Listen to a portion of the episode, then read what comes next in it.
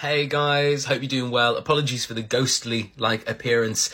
Uh, I'm a little bit under the weather this week, but I just wanted to let you know that last week I had the chance to sit down and interview the award-winning audiobook narrator and voiceover artist Tom Jordan. It was a great conversation. We talk about um, his background, narration process, pre-production, dealing with reviews, growing your brand, uh, and so much more. It was a really, really great hour um, I got uh, to spend with him. Now you can check out the interview by either searching the Audiobook Club uh, on any sort of podcast uh, distribution site on Spotify, Apple Podcasts, all that sort of stuff is all there.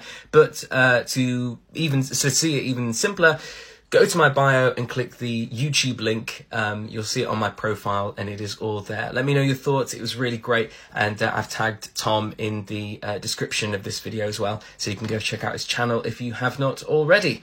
Cheers. Let me know your thoughts. Short Cast Club